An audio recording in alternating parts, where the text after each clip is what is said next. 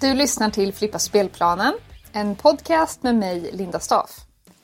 Dagens avsnitt hör till kategorin turismfilosofi, som just idag ska handla om pilgrimsvandring.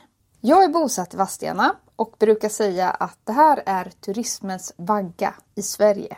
Staden har varit ett populärt besöksmål ända sedan 1300-talet då pilgrimer började vandra hit till Vadstena klosterkyrka som är byggt efter heliga Birgittas anvisningar.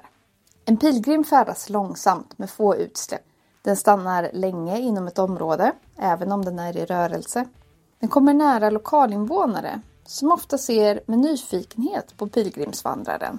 Så eh, vad tror vi? Vilken roll kan pilgrimsvandraren få för svensk besöksnäring? Jag pratar med min vän och guidekollega Åse Wennerstam om det här. Om du inte tar dig tid att gå inom dig själv löper du risk att gå igenom livet utan dig själv. Det är Dag Hammarskjöld som säger det och det får mig lite grann att tänka både på den inre och den yttre resan. Vilket passar bra för dagens tema här på Turismfilosofi är pilgrimsturism. Och det tänkte jag prata med min vän och eh, branschkollega Åse om. Eh, så nu sitter vi här tillsammans på eh, Ombergs sluttning och tittar ut över en blåsig Östgötaslätt idag. Så tjena Åse! Hej! Hej. Tack för att jag får vara med. Det ska ja. bli jätteroligt. Ja, jättekul. Kan du berätta lite mer om dig själv? Eh, ja, jag eh, bor och verkar på Omberg. Eh, har bott här i två år, bott i området i mm, nästan 20 år. Eh, jag har guidat på berget i eh, tio år och är egen företagare. Och mina guidningar är mer historiska guidningar kopplade till berget och den platsen som är här. Eh, och för två år sedan så fick jag också möjligheten att ta över nätverket runt Vättern som är ett eh, kombinerat företags företagsnätverk men också med alla kommunerna runt sjön. Eh, så att vi, vi jobbar för besöksnäringen runt Vättern helt enkelt. Mm. Har du något eh, motto i livet så här, som du vill dela med dig av så man får en liten bild av vad du är för person?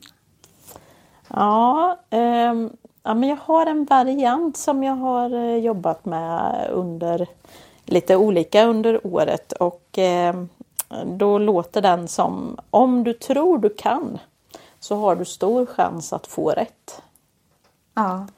Och en variant på den eh, som jag också använder mig ibland av den kommer ju från eh, Baltzar von Platen. Eh, och då kommer också viljan in i den och den tycker jag också är väldigt bra. Då låter den så här. Du kan vad du vill och när du säger att du inte kan så vill du inte. Ja. Och den tyckte jag var väldigt provocerande i början. För jag tänkte så här, ja men det kan ju finnas massa olika anledningar att jag inte kan. Mm. Så. Men sen ju mer jag funderar på den så ligger det ju väldigt, väldigt mycket i det för att Jo, fast om jag verkligen, verkligen vill någonting, mm. då ser ju jag till att jag kan. Ja. Så att den är, den är bättre ju längre jag tänker på den faktiskt. Ja, den var stark. Den var bra. Mm. Ja. Och som sagt, jag upplevde den provocerande i början vet jag. Ja. Men, men har landat i att... Och också lite så bra att vända tillbaka till om du behöver prioritera någonting eller att man lätt säger så här, ja men det kan jag inte. Så brukar jag tänka, mm, är det att du inte kan eller är det att du inte vill? Så. Ja. Mm. ja. Jättebra, tack för den. Mm. eh, idag ska vi prata om eh, pilgrimsturism som jag tycker är jättespännande. Eller ja, jag säger ju pilgrimsturism nu och det är ju för att det här är en podd som handlar om turismfilosofi eh, och att vi inom näringen då kanske använder det begreppet men det är ju inte vad man själv kallar sig om man är pilgrim egentligen. Då säger man inte att man är pilgrimsturist, då är man ju pilgrim. Och att jag eh, vill prata med dig om det här det är ju för att du har ju olika ingångar i det här. Dels så har du pilgrimsvandrat själv, privat. Eh, du har arbetat som konsult kan man säga på uppdrag inom pilgrimsvandring eller pilgrimsturism om man nu vill säga då. Eh, och sen har du också faktiskt i egen, tagit ett eget initiativ till att bjuda in och skapa en pilgrimsvandring runt Vättern förra året. Så eh, en liten, en liten dykning in i det här, om vi tar när du själv har vandrat.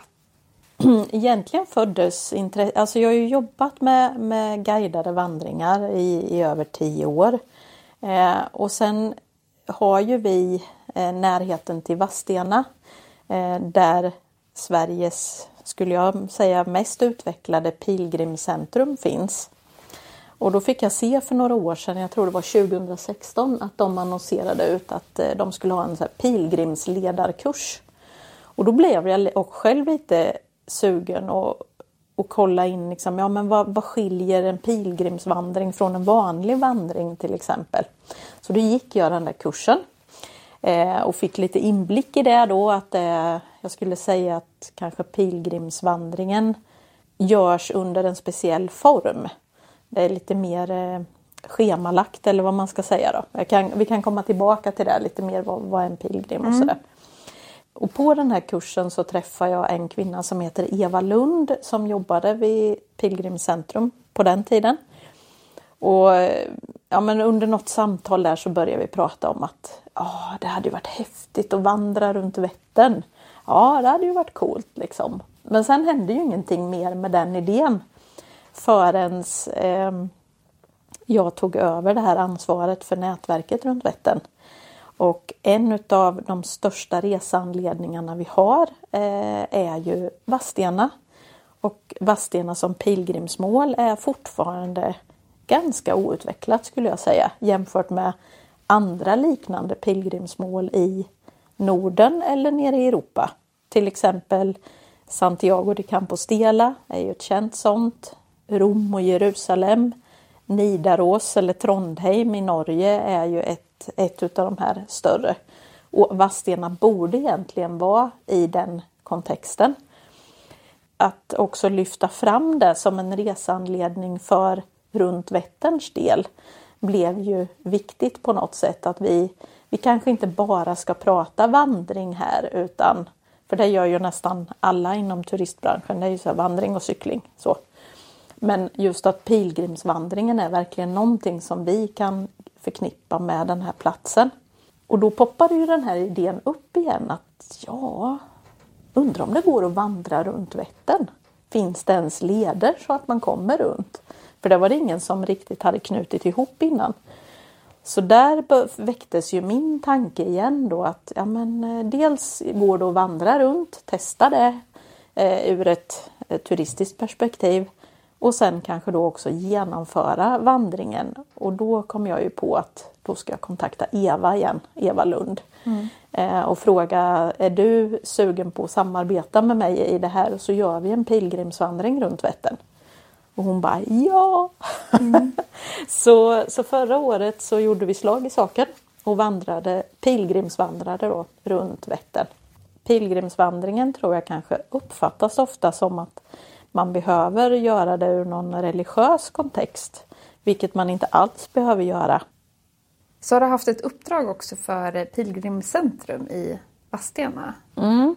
Eh, ja, det är lite komplicerat. Nej, egentligen så, så är det Linköpings stift som har fått ett nationellt uppdrag från eh, eh Naturvårdsverket och lyfta pilgrimsvandringen eh, överhuvudtaget i Sverige. Och då har man gjort det under eh, parollen Sankt Birgitta Ways.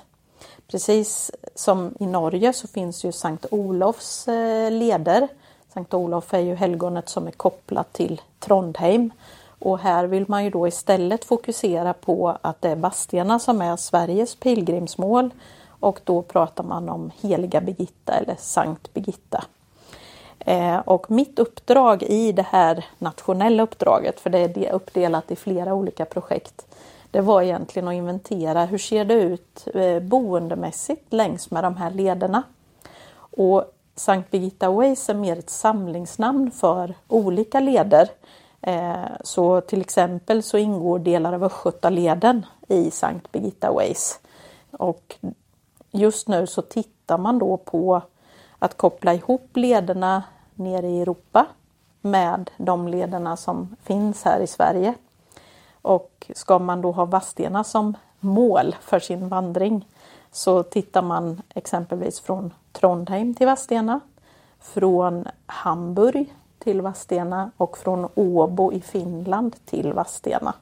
Och längs med då alla de här olika lederna så gjorde jag den här inventeringen utav boende för att se lite hur, hur ligger vi till? Har vi några mörka ytor där det inte finns eh, boende och som man behöver utveckla vidare och sådär. Spännande. Men du, vad, vad är en pilgrim då? Kan man ju fråga sig. Det betyder främling, har jag sett. Vad, vad skiljer en, pilgrim, en pilgrimsvandrare från en vanlig vandrare? Det här går ju långt tillbaka i historien. Eh, faktum är ju att pilgrimerna var ju de första kan man säga, medeltida turisterna. Historiskt sett så, så hade man ju ofta, la man ju större vikt på det religiösa, om man var kristen eller om man var katolik eller så. Eh, och ofta så gjorde man ju den här vandringen för att kanske sona sina synder eller att man hade eh, något sånt religiöst syfte lite mer då. Men idag så skulle jag säga att det är klart många fortfarande har någon form av tro. Eh, men det spelar egentligen inte så stor roll vilken religion du, du har. Du kan ju lika väl vara muslim som pilgrimsvandrar till Jerusalem eller till någon, någon annan plats. Så. Men det som jag skulle säga uttrycker just pilgrimen är väl att man har, man har ett syfte med sin vandring. Och de flesta som pilgrimsvandrar idag eh, har vi sett ofta gör det kanske när man haft en större förändring i sitt liv. Det kanske har varit att man, ja men det kan ju ha, att man har någon sjukdomsbild eller du har gått igenom en skilsmässa eller att du står inför ett vägskäl i ditt liv där du behöver på något sätt hitta ditt inre svar. Och då använder du liksom pilgrimsvandringen som en form att, att hitta det. Hitta mm. ditt inre syfte eller vad man ska säga. Ja, och jag själv kan tänka också att det kan vara att det, man behöver inte ha drabbats av så mycket heller utan det kan bara vara en stark längtan av att liksom nej, nej nu packar jag ihop här. Nu, nu vill jag ha en paus. Nu vill jag bara ut och låta tänka klart mina tankar. Ja men absolut. Ja, men, men det ligger jättemycket i det och, och det är väl där också då att man har, om man pilgrimsvandrar i grupp till exempel, du kan ju pilgrimsvandra själv också, men då kanske du också har tystnaden som, som ett nyckelord i och med att du liksom har ditt inre samtal eller vad man ska säga. Och när man vandrar i grupp så vi vandrade ofta med de sju nyckelorden som är då eh, frihet, enkelhet, tystnad, långsamhet, bekymmerslöshet, andlighet och delande. I gruppformen så tycker jag att delandet blir en jätteviktig del i själva pilgrimsvandrandet. För då kanske du får, eh, utav din pilgrimsledare så får du några tankar som du ska fundera på under dagen. Ibland kan man ju göra det då tillsammans med sina vandringspartners. Om man, eh, att man samtalar om ett speciellt ord eller vad det kan vara för någonting. Men ibland så är ju också pilgrimsvandringen någonting som du gör i tystnad för att det är på något sätt då du hör, hör din inre röst. Eh, och att den får komma till tals. Och jag skulle tro att den, den faktorn blir också extra viktig om man ger sig iväg själv och vandrar någonstans. Det är klart du stöter på andra vandrare som du har kommunikation med men de flesta väljer nog ändå att just genomföra vandringen under dagen själv. Och sen kanske man sammanstrålar på något härberge, delar en måltid tillsammans och kanske också delar då det här, vad man har varit med om under dagen. Jag har förstått att just det där delandet och gemenskapen, att det, att det för många är en viktig del utav eh, just pilgrimsvandringen. Mm. Mm.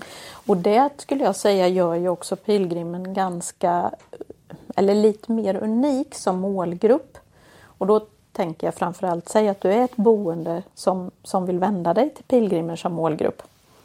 Eh, att man får med dig i åtanke då att då kommer det kanske en person som då inte bara har varit ute och vandrat utan här kanske man också har genomgått en ganska stor inre process eh, och kanske har lite extra behov av omtanke, att bli sedd, eh, att känna sig väntad på det här stället. Eh, och jag tror egentligen inte man behöver vara någon terapeut eller så som tar emot de här, inte alls så men det räcker kanske bara att man är lite extra lyhörd. Eh, den här personen kanske inte vill prata med någon. Eller mm. så kanske de ändå har behov av att berätta lite vad de har varit med om. Det kan ju hända att de har gått i tystnad i flera dagar till exempel. Ja, för det här du säger nu, visst, kom, visst bottnar det sig i att, att pilgrimer har just uttryckt det? Att man har gjort undersökningar eller man har frågat och då har det framkommit att de man, man lägger större vikt vid bemötandet än vad man praktiskt kan ta del av på en boendeanläggning. Mm, absolut. Mm. Värdskapet blir det det alla har lyft fram som jag har intervjuat och pratat med. Sen är det klart att man uppskattar, men, men också att enkelhet är ju ett av de här ledorden. Det behöver liksom inte vara så mycket extra men har du en skön säng att sova i? Har du någonstans där du kan få tvätta av dig? Om du kan få ett varmt mål mat när du kommer fram. Allt sånt är ju såklart väldigt värdefullt. Men får du inte det där varma bemötandet så spelar inte det där så stor roll eh, faktiskt. Mm. Visst, vissa basala praktiska saker uppskattas så, såklart men, men värdskapet är väldigt, väldigt viktigt. Mm. Pilgrimsvandring är ju någonting som har trendat ett tag nu men jag tror att det kommer trenda ännu mer om man ska använda det här begreppet eller bli mer populärt. Det ligger ju helt i linje med andra aspekter också som att, att det blir också mer populärt med att göra en inre resa. Att eh, vi trycker mer på att man ska stanna längre på besöksmålet och eh, slowcation är också ett begrepp som är mer populärt. Och att det är en del utav vad man kallar friskvårdsturism också, någonting som är bra både för det inre och det yttre.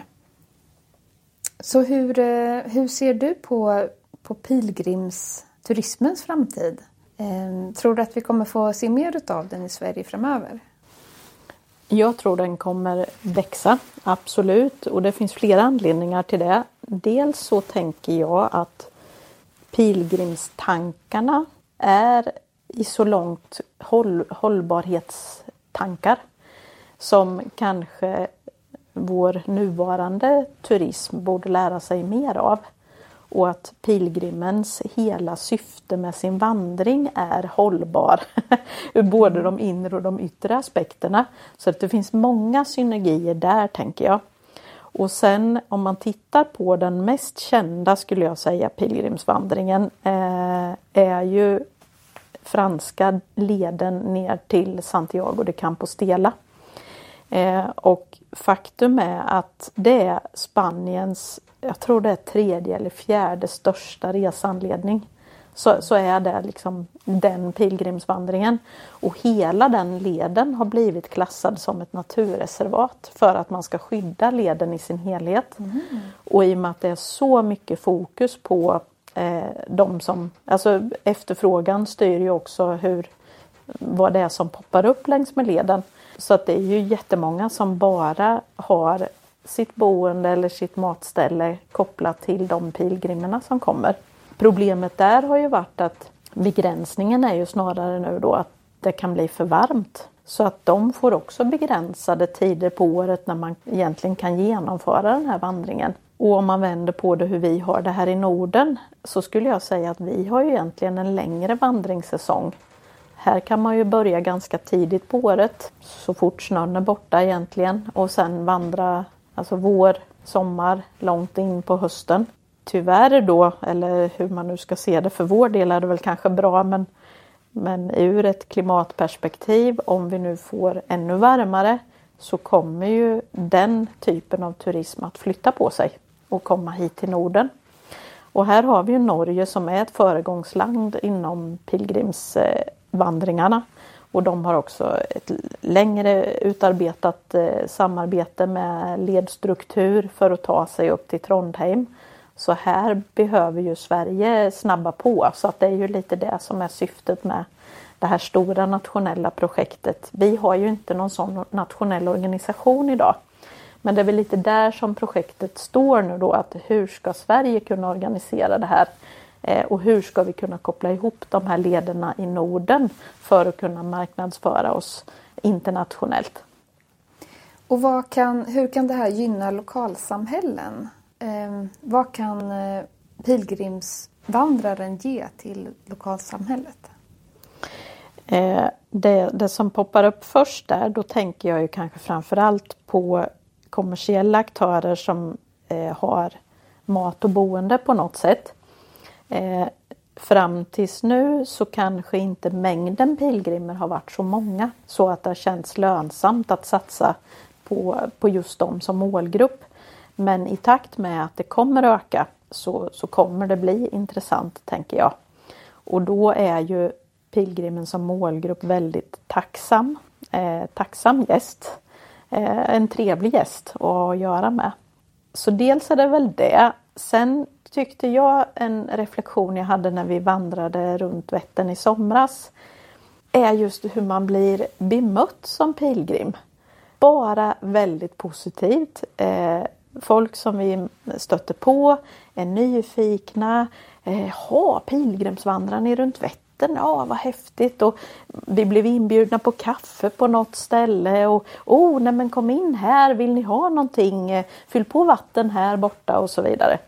Ja, för jag kan eh, tänka mig att det, att det skapar en eh, nyfikenhet. Det väcker mer frågan att men var, var kommer du ifrån och varför, varför är du ute och vandrar här och hur ser din, eh, hur ser din plan ut? Och...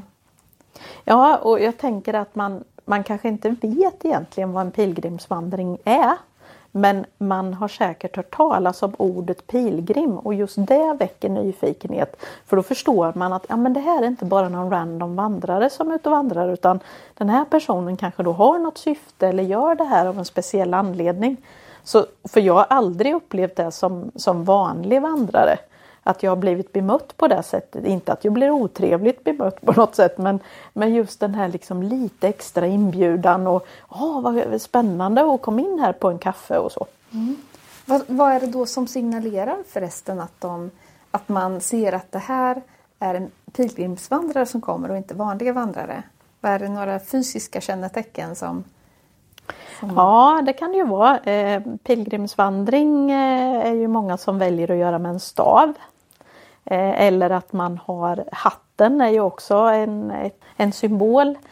Den här pilgrimssnäckan är ju väldigt speciell för den står ju, alltså Santiago de Compostela, men det är ju många som använder själva eh, snäckskalet som eh, den sol, det ser ut som en liten sol, soluppgång nästan.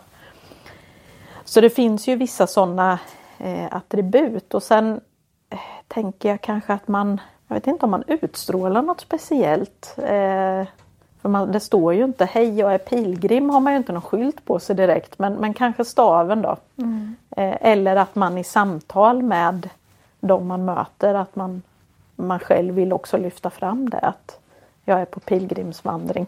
Ja. Eh, en annan viktig, eh, viktig sak för en pilgrimsvandrare är ju själva pilgrimspasset.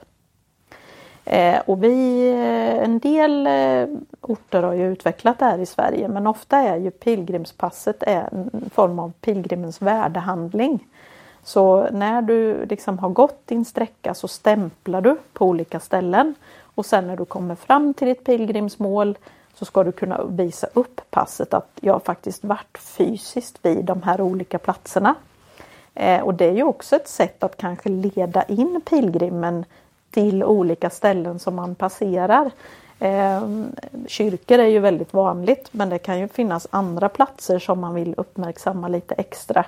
Eh, och det är väl det som är så häftigt tycker jag med pilgrimsvandringen för den knyter ihop. Dels så vandrar man ju i en vacker natur oftast men att man också kopplar ihop det kulturella och det historiska lite mer än vad man kanske gör på en vanlig vandring. Mm, just det. Om man tittar utifrån ett turistperspektiv, om man får vara lite sån, eh, kommersiellt då. Är pilgrimsturisten en bra, är det någonting att satsa på? Ja, och det, är ju, det här är ju också lite svårt för en pilgrim är ju, de stannar ju inte så länge på samma plats om man då tänker alltså samma, samma plats. För de är ju på vandring utan ofta har man ju en övernattning och så vandrar du vidare.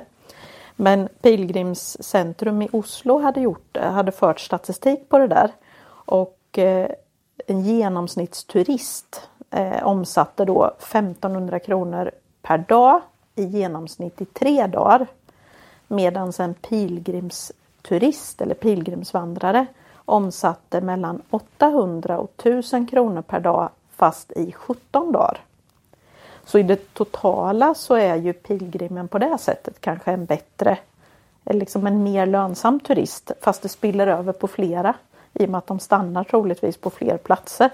Mm. Och det där tänker jag, det har man kanske inte haft med sig riktigt in i, i alltså om man nu pratar om pilgrim som målgrupp. Jag vet inte om man faktiskt gör det så mycket i, i vår besöksnäringsvärld. Eh, men vi borde nog prata mer om det. Mm.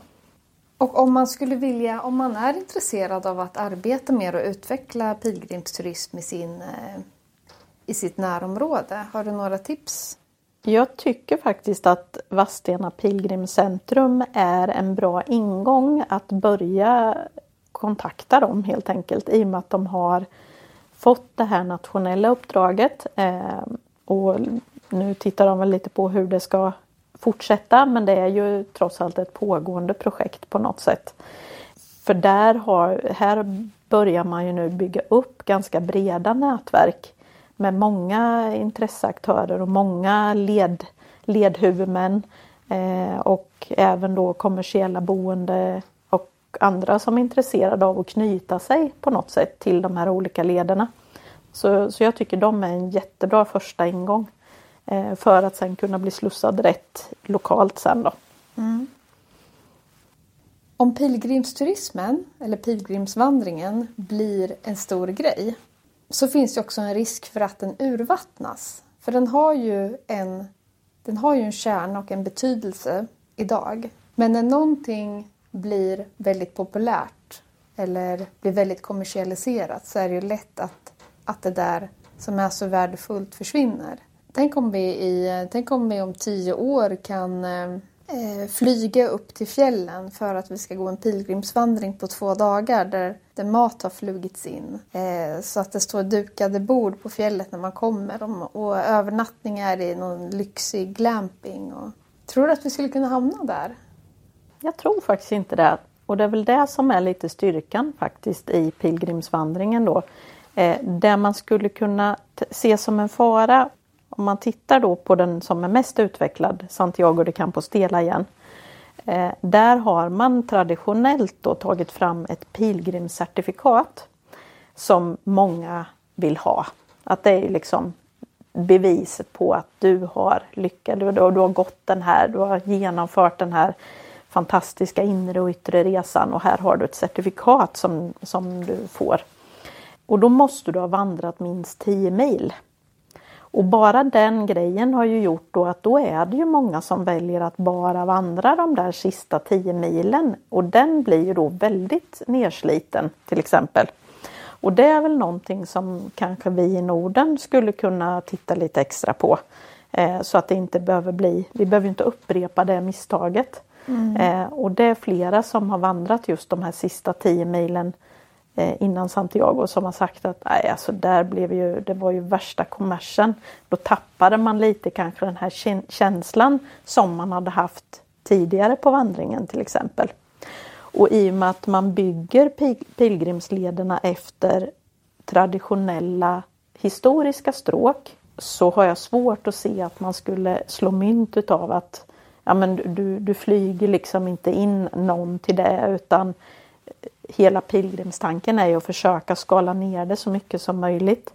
Du ska kunna ha med dig din minimalt med packning. Eh, sen kan du ju säkert lyxa till det på en glamping men då borde den nästan ligga längs med leden på något sätt. Eh, så att det ligger lite i liksom pilgrimstanken på något sätt att, att det ska vara det enkla på något sätt och att man ska göra det hållbart. Eh, Sverige har ju utvecklat någonting som kallas för Pilgrims Walk for Future. Eh, ligger ju lite i bakvattnet på Fridays for Future som Greta Thunberg kör. Och syftet med det här är ju att manifestera på något sätt via sina steg då. Att man eh, tar de här stegen för ett hållbart samhälle ur ett ekologiskt perspektiv, ur ett klimatperspektiv och eh, att man för freden till exempel. Mm. Jag tänker ändå att det finns en risk att saker och ting eh, urvattnas men eh, att det är viktigt att man, att man värnar den här kärnan som det innebär att vara en pilgrim. För att det finns, tänker jag, alltid en risk att saker och ting spårar ur när man ser att man kan kommersialisera på någonting. Och än en gång, jag kan ju hålla med där för jag kan tänka mig att det kan också finnas en risk att det ska bli en, en prestation. Mm. Alltså precis som att ah, jag ska göra den svenska klassikern. Och så, ah, jag ska vandra Santiago de Compostela på liksom 80 mil. Och sen har man inte riktigt fattat grejen med varför du ska göra det utan du bara tar dig från A till B. Där finns nog en risk. Mm. Eh, det finns säkert de som bara, bara gör det. Ja. Tickar av en box. Ja, mm. exakt. Mm. exakt.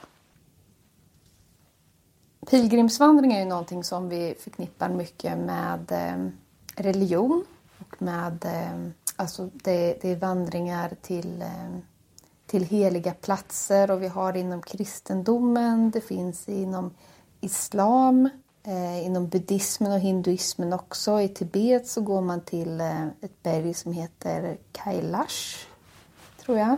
Och så finns det även i andra kulturer något liknande men mer i, i form av en rit som aboriginerna, att man går ut på en, en walkabout. Och den nordamerikanska ursprungsbefolkningen har ju sin vision quest. Och för nomader att flytta boskapen har också en slags spirituell betydelse. Så att det här med att ge sig ut på en vandring eller att befinna sig en längre tid i naturen. Och japaner har skogsbad också, kommer, kommer därifrån. Det finns ju i alla våra kulturer och lång tid tillbaka att vi drar oss ut för en slags längre vandring för en inre resa.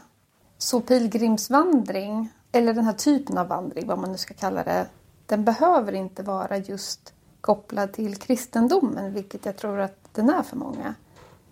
Hur ser du på det? Nej men det är precis som du säger. Eh, egentligen skulle jag säga att den inte alls behöver vara kopplad till någon religion överhuvudtaget.